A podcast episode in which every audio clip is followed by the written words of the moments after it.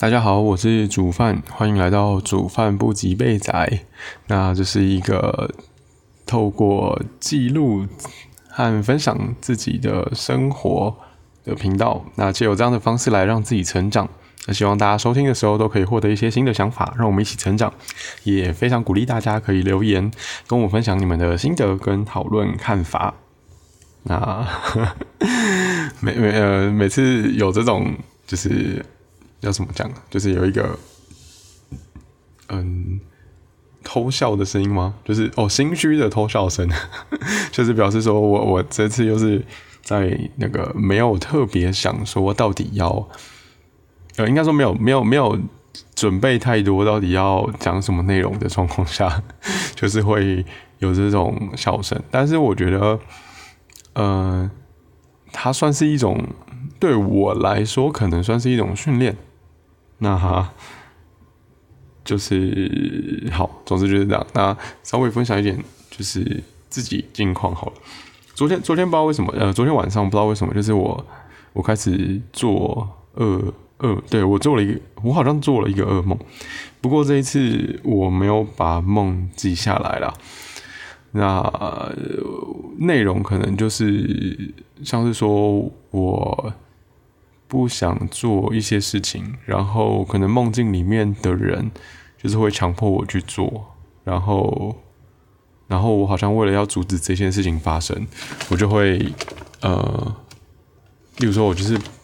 像是躲在房间里面，然后阻止大家进来的这种感觉，又甚至是呃会攻击别人。好，总之就是是一个我平常不会有的状态，但。我之前其实有研究过梦啦，因为我觉得梦是一个可以了解自己潜意识的，就是理解自己做梦，也是可以帮助自己去理解自己潜意识运作的方式。所以我有去找一些梦的书。那因为我是第一次对这个领域感到有点好奇。然后我就跑去图书馆借，那因为这本书已经还了，所以 我没有办法太太仔细的去解析我自己的梦到底是怎么一回事。然后我也忘记那个书名叫什么了。不过那本书我觉得蛮有趣的点就是，它其实是叙述，它它其实是叙述蛮多种类的梦，然后算是有一种通则吧。比如说像如果你梦到动物的话，那动物基本上是。表示自己内心的算生存的本能吗？就是有一些呃长期被压抑的，有可能是欲望，有可能是呃，好吧，我可能记得的是欲望。好，总之就是有一些本能上的事情，那被你自己的意识压抑住了，然后你潜意识很想要表达出来，不过你可能因为会觉得说，呃，比如说。我随便举个例子啊，我但我因为因为我我自己比较少梦到动物，比如说可能你工作上已经很努力了，可是老板却不认同，但是你又觉得说，你又觉得说，哎，老板说的有道理，所以你就是更认份的继续做下去。可是你其实你心里，呃，就是你没没有你没有发觉，其实，呃，自己。还是有一些情绪想要表达出来，你没有觉得，呃，老板不应该这样。好，那但是你你你你的身体，你的潜意识其实是有感觉的。好，这时候可能你做梦就会有，就是可能会有某种动物出现之类的。那这种其实套用起来，就有点像是，呃，每个人对压力的承受能力不同。那有的人。可以比较清楚的知道自己，呃，感到很大的压力。可是有的人其实不一定意识到自己会有压力，那就有点像是，呃，我刚刚想到一个词。好，那总总之呢，我我不我不确定这样的举例大家就是有没有可以理解，就是理解就是说，很多时候我们会忽略自己内心的一些感受。我们不一定可以意识到自己其实对事情是有有深层的想法，或者说深层的抗拒啊，或深层的压力这样子。对，有的人你可能看他过得很开心，可是他可能自己也认为自己很开心，但是说不定某些事情其实对他的心理其实有压力的，只是他没有意识到。那这样子的话，其实呃，有可能你的潜意识会透过梦来告诉你这样子，这样子。那总之，我我就。因为做了一个噩梦，所以就睡不太着。然后我记得这个噩梦是断断，就是断断续续的，就是我中间可能有醒来，然后会觉得，哎，我我是在，到底是在哦，因为因为通我我我通常做噩梦的时候，我如果我有记得那个噩梦的话，我就会有有意识的知道我是在做噩梦，所以我就会觉得，哦，那那我是不是应该该起来？就是我我也要醒来之类。如果我不想要继续持续这个噩梦的话，因为正常来讲不会想要让不就是不愉快的事情一直出现啊。就是我我都知道我在做梦了，那然后这件事情我很不愉快，我怎么会想要让它继续？所以可能在梦里面我就会一直想说，哎，我要醒来，我要醒来这样子。然后那因为我一直在思考。这件事情，所以我觉得也会做出一些，呃，就是好像我有醒来的梦，但是其实我还是在梦里面。对，那这样子的，就是这样反复，就是要醒不醒，就是感觉在梦里有醒来又没醒来的时候，有时候也会变成一种很像鬼压床的感觉，就是你就会觉得你好像有醒了，然后你好像。可以感觉到旁边有什么事情发生，但是事实上你你的身体是不能动的的这种感觉。好，那总之就是一个很累的夜晚了。然后我今天醒来之后，就呃状况很差。比如说像我在做实验的时候，我就就是就是一个很很不经意的动作，就是我只是从蹲着然后站起来的时候。那从来没有撞到过头，结果居然这次撞到头，就很瞎。然后或者是说已经做了很习惯的，就是 routine，就是比较重复的事情的时候，那个顺序我居然搞反了。然后还有我在买午餐的时候，然后我的东西已经好了，然后别人在就是可能有时候老板或店员在叫我的时候。我居然没有反应，然后是是我在那边晃，然后老板看到我第二次之后，他才才才告诉我说好了，然后我才把它拿走。就是，对我觉得今天状况非常差，有有我觉得有点痛苦，所以今天可能会对早点睡吧，不知道。好，那呃，这是我今天的状况了，所以所以我在我我今天想要录，就是我今天要录录 podcast 的内容，我就。没有特别，就是我没有特别的心思去思考。那我我就说，我我我我就先找了一个，哎，不能说找，就是我我平常本来就是会呃看一些，可能例如说 Facebook 或者是说呃像 Android 的，它有一些会推荐文章，就手机里面它自己会就会推荐文章，然后我就会看，然后有一些不错的文章我都会。自己存下来，所以我想要分享一一篇是我学大学的学姐写的文章。那她已经结婚了，然后有小孩了，我记得是女儿。那呃，像像我自己的同学啊，什么之类的，对同学或者是甚至学弟妹，然后学长姐，就是其实都已经有，因为因为我已经出社会了嘛，所以也。陆陆续续都有结婚生子的，然后从怀孕到生出来的时候，其实我发觉女生就蛮多都会表达自己从一个女人变成一个妈妈的身份的这个转折，然后还有在生小孩跟养小孩的时候，到底自己内心有什么改变？我觉得这样的过程是蛮有趣的。那男生比较少，是因为台湾的男生可能比较没有自觉说，或者说没有想要表达自己这样子的体悟或这样的情绪，所以男生的文章我真的蛮少看到的。可是我我觉得男生应该是另外一种角度在看的，而且例如说妈妈就会通常生了我看到的文章了，通常生了小孩就会。呃专注力都会在小孩身上，因为刚出来的小孩就是二十四小时都是需要有人关照的，所以然后加上有些会什么产后忧郁吗，或者是荷尔蒙的影响，那会让自己就是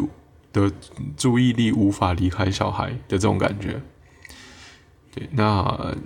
我觉得对于父亲这个角色来说，可能就像是呃自己的老婆已经在照顾小孩了，那。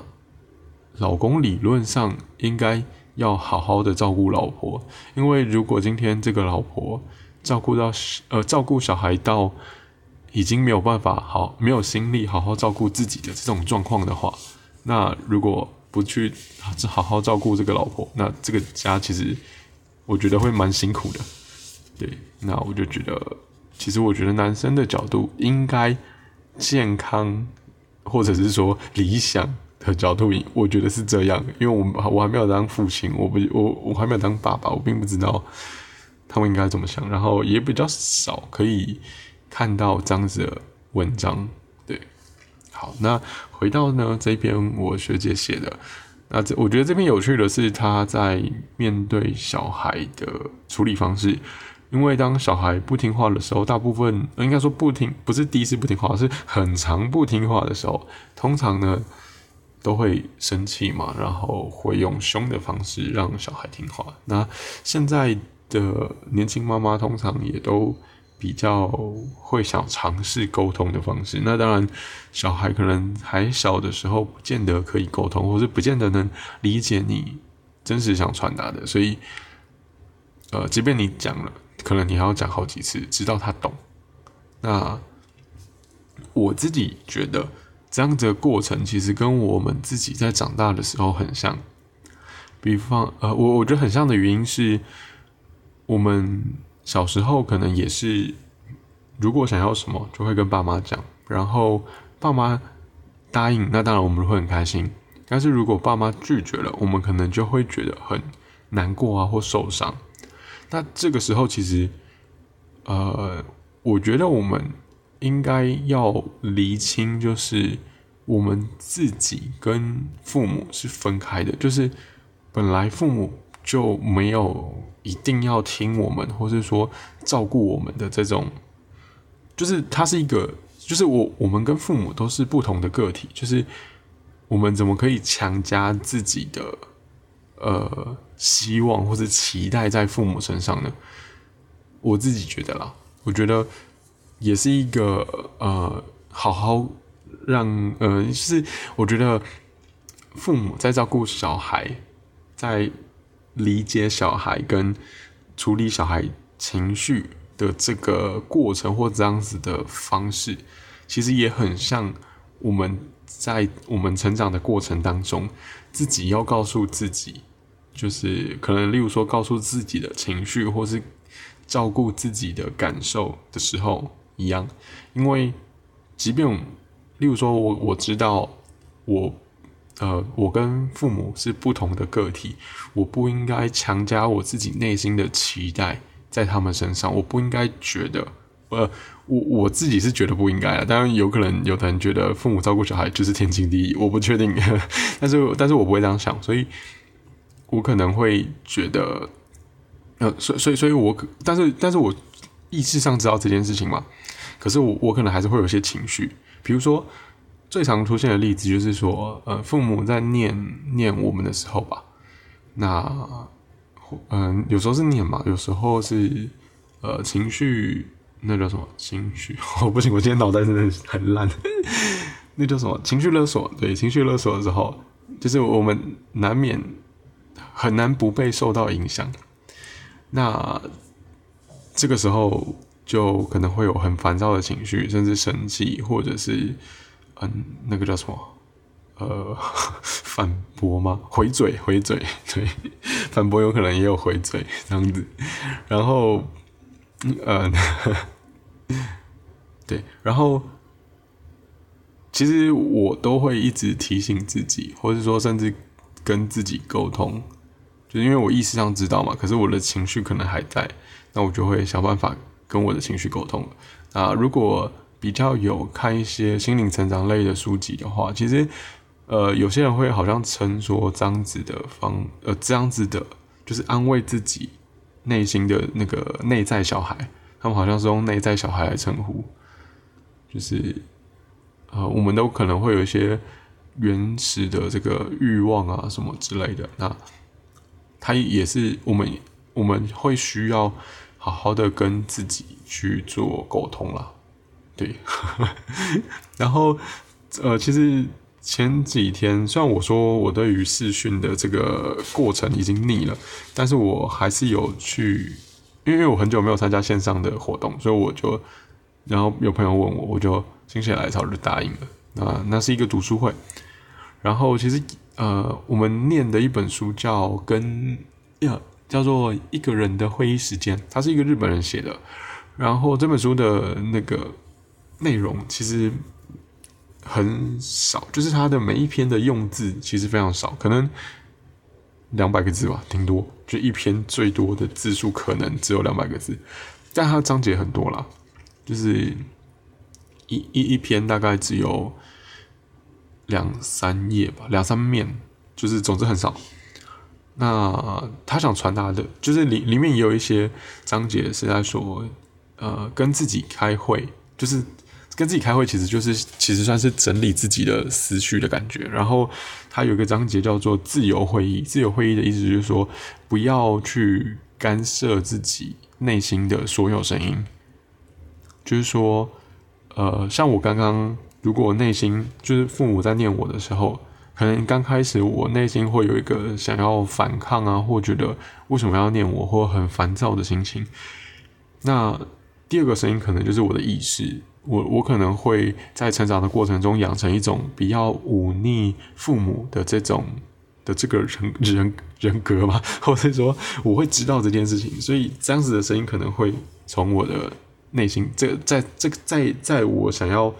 抗拒的时候，可能会冒出来。那这样的话，我就是去，因为这两个声音感觉是对立的嘛，就是一个是想要反抗，一个是觉得哎不行，要尊重或是遵守父母说的话，这样子。那完了，我又忘记要讲什么，我今天真的很淡啊，好痛苦哦。那好哦，对，那自由会议的这个概念就是说，这两种声音都不能当。就是你就让这两种声音好好的发挥。好，那它的下一章节叫做呃，好忘记它的下一章，我忘记叫什么会议了。就是它的下一篇就在讲说，就是呃，可以把自己想象成有一个身份是自己的经纪人，然后自己可能是一个偶像啊，或是明星，或者是呃事业很大的老板。好了。然后经纪人就是要负责去安排行程嘛，要接案子等等的，所以他就会说，哎，可能明天下午有一个会议要开，或者明天下午有一个拍摄的行程这样子。然后我们自己扮演的是就是老板或偶像嘛，所以就会可能就说，哦，有有空有时间可以，又或者是说你可能说，哦，就是呃礼拜六下午感觉是有一个呃。就感觉应该是要好好放松啊，然后要去跟朋友吃个下午茶，然后你可能就想拒绝什么之类的。好，那这时候经纪人可能或者是秘书之类，就可能会会说什么，嗯，他是就是这个会议很重要啊，不是叭叭叭。好，总之就是看你内心在聊什么，那就是在自己的心里面拟人化这两种角色，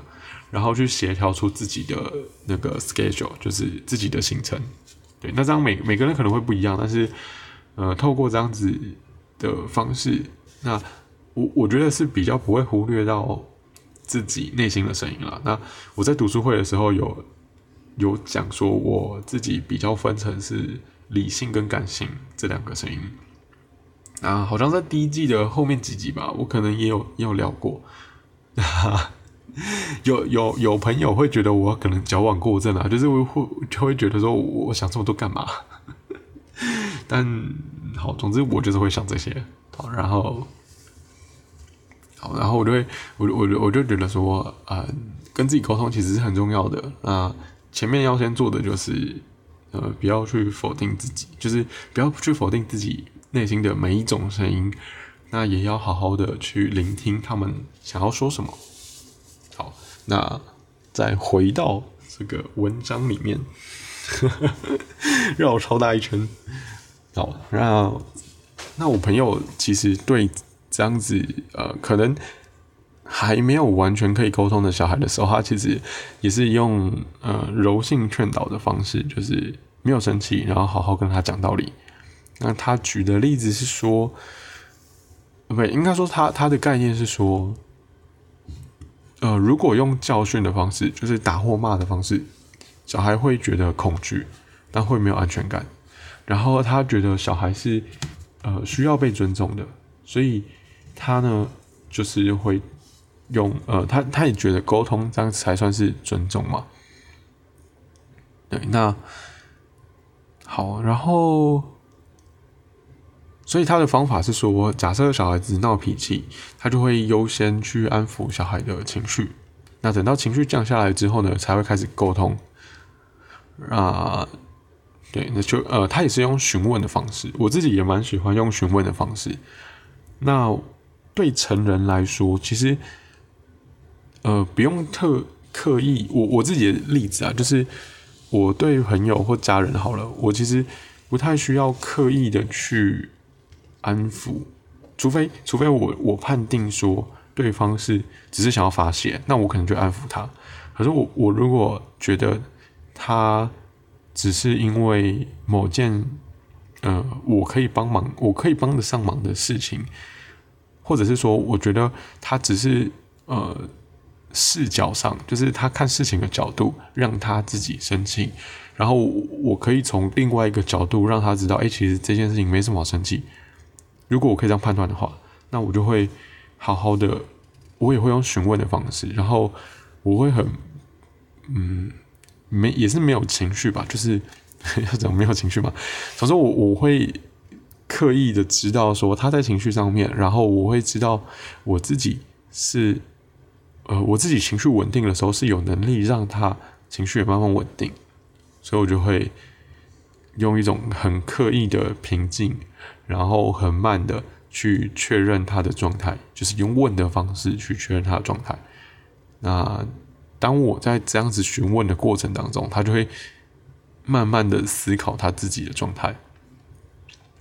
那他就会平静下来。那等到他平静下来之后呢，就可以好好的跟他，呃，因为他平静下来的这个过程，其实我有确认过他到底想要什么东西。那之后就可以开始来讨论，就是要怎么样让他得到他想要的东西，或者是说，呃，要怎样。让他从另外一个呃，要怎么让他理解？从另外一个角度看，那这件事情其实没有什么大不了的，就是不是他当初想象的那样。好，这是我自己的方法了。那我就觉得，哎，这样子跟学姐的这篇文章蛮蛮像的。对，不过小孩子的难度就会更高，因为他不知道，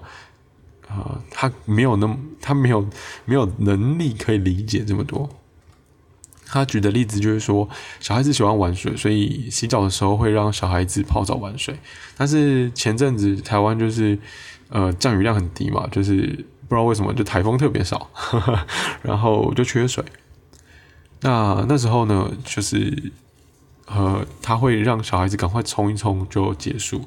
不过他还是就是有时候小孩子还是会呃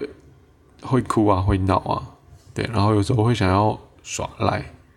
那有一次好像是，嗯，他玩水吧，然后玩了很久，然后学姐想要说，就他妈妈要慢慢的收玩具的时候，结果他就那个小孩，他女儿就开始闹脾气。那他们的玩具有球跟恐龙水枪，那妈妈好像问说，他想要哪一个？然后女儿就说恐龙，那妈妈就收了球，结果女儿就开始跟他抢球，然后妈妈就又再让女儿选了一次，结果女儿又说恐龙，然后妈妈就强制把球拿走了，结果女儿就很生气摔了恐龙，然后趴在那个澡盆里面哭，结果 就是妈妈也让女儿哭了一会儿，然后才问她要不要抱抱，然后女儿就爬起来就喊恐龙，然后又对妈妈说抱抱，然后妈妈就说：“妈妈是不是有说过你可以生气，但是不能丢东西？”那女儿就就是说说过，然后妈妈就说：“这是妈妈准备给你的玩具，你要学会珍惜啊。”那女儿很乖哦，女儿居然说：“恐龙，对不起。”然后妈妈就说：“那我们再玩一次，啊，这次玩玩好，恐龙就要下班喽。”啊，女儿就回说一次，那妈妈说：“好，那我们打勾勾。”那这一次女儿就有比较乖的。就是按照妈妈说的，就是玩了一会儿，然后女儿就自己跟恐龙说拜拜，然后这件事情就是嗯，好好的结束了。但当然，泡澡的过程感觉上是对于这个女儿是一个很非常愉快的，然后可能会很想要持续的一个体验。那。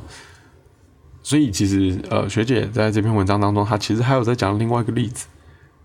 那这一次好像是，呃，妈妈很累，就是生生就是反正就很很想休息就对了。可是女儿就是小孩就是那种精力充沛嘛。那，呃，所以这一次的对话是说，呃，妈妈跟女儿说：“妈妈知道你想泡澡，但今天好晚了，我们淋浴赶快洗一洗。”让欧欧尼去休息睡觉。欧尼，好，我不知道，我不知道欧尼什么。好，总之就是赶快去休息睡觉。那妈妈答应你，明天会陪你玩水，到时候我们玩球球跟恐龙好吗？然后女儿就说好，而且也没有犹豫，没有闹脾气。然后晚上的时候呢，就是准备要带妈妈要带女儿去洗澡。妈妈，呃，不，女儿就说：“球球恐龙，欧尼座，欧尼座到底是什么？欧尼座，哦，可能他女儿叫欧尼吧。好，总之就是玩了一段时间的时候，妈妈就跟女儿说该起来了，然后，哦，然后妈妈就就就是好。”哦，女儿就没有吵也没有闹，然后妈妈就好好的把玩具收起来，然后收完之后呢，女儿也很乖的跟那个球说拜拜，亲一个之类的。好，那亲完之后，他们就就是也主女儿主动把球给给妈妈，然后也一起帮忙收恐龙。那这个时候妈妈其实哦，然后然后他们就很顺利演出结束了。好，对不起，前身很当。那总之就是妈妈也觉得很感动了，她就会觉得说这些是小事情，但是呃，因为其实这个学姐她除了尊重小孩之外，她也觉得另外一点很重要的就是答应小孩的事情也都要做到，所以小孩才会很自然的去遵守跟父母的约定。当然很多时候，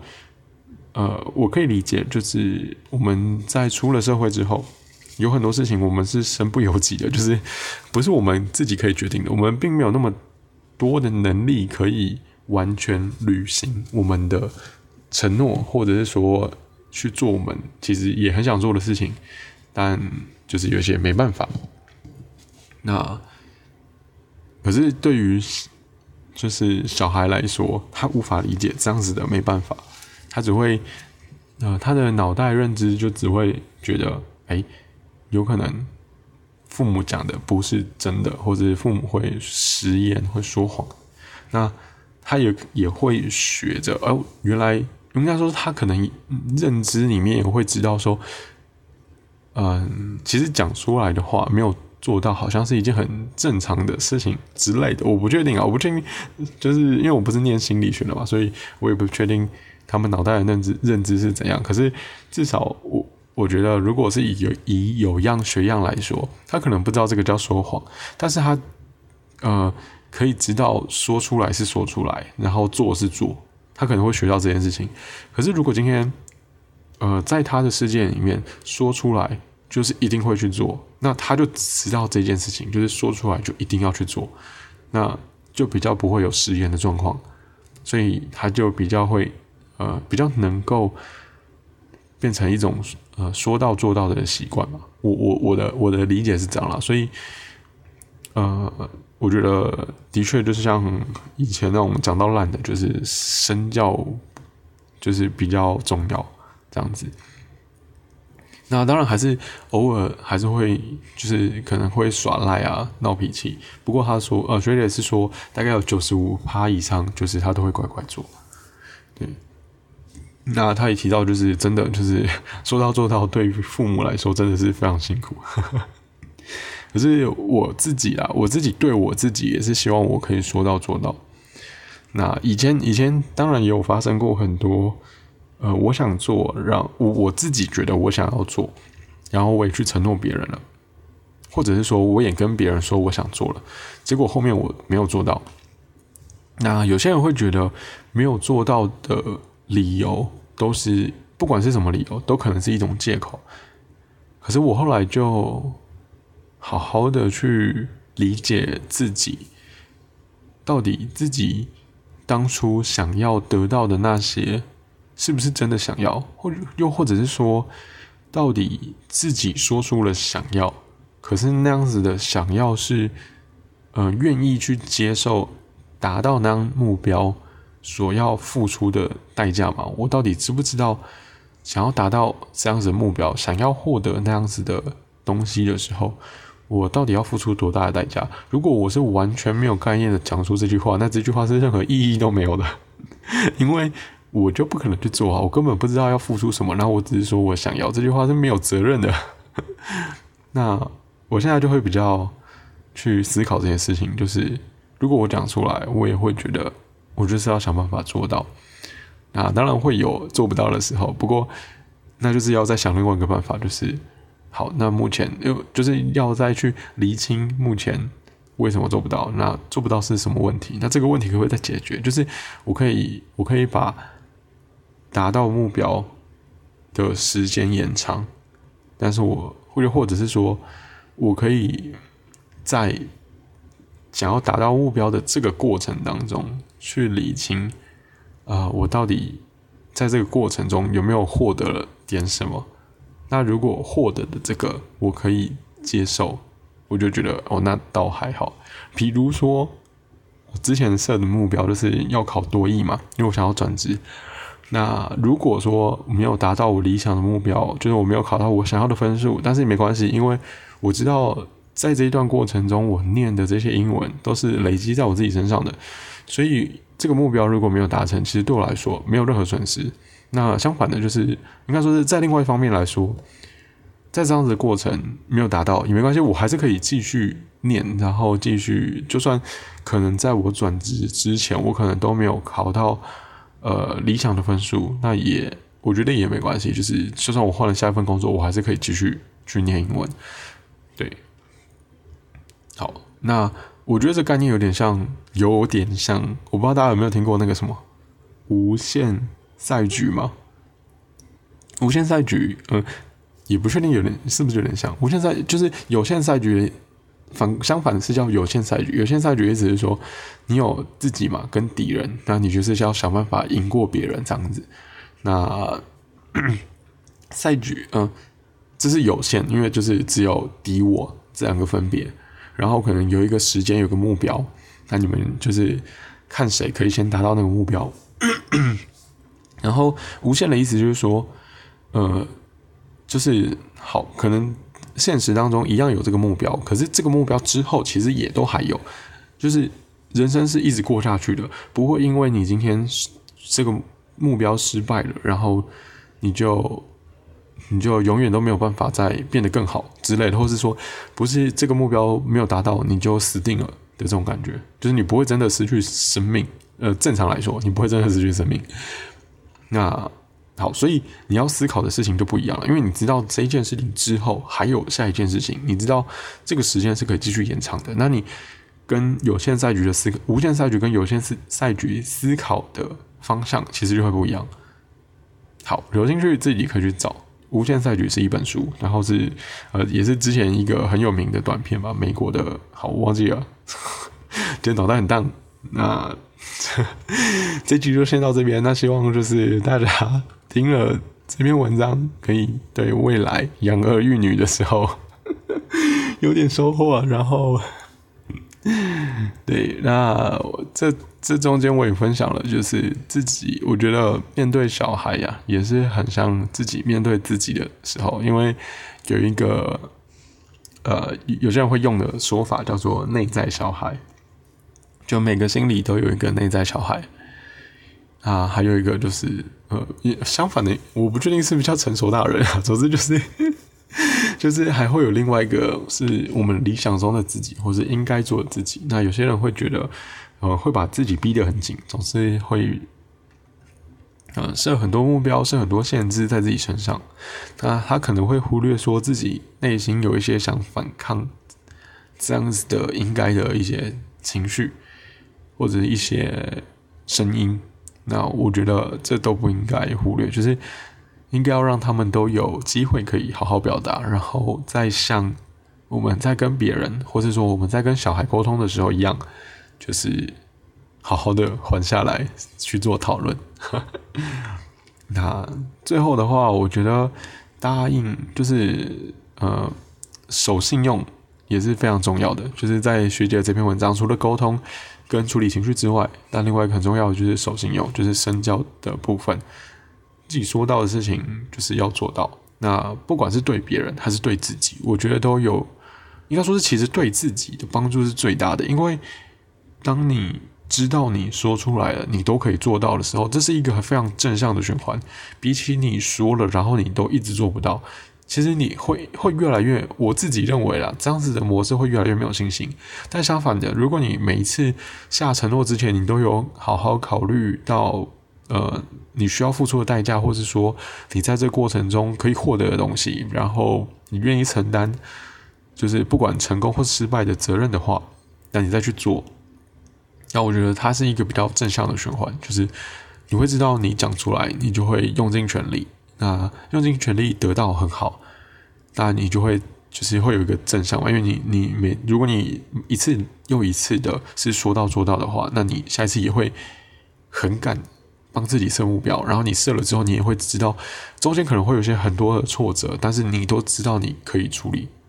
那这是一个很正向的嘛。那就算失败了也没关系，我觉得，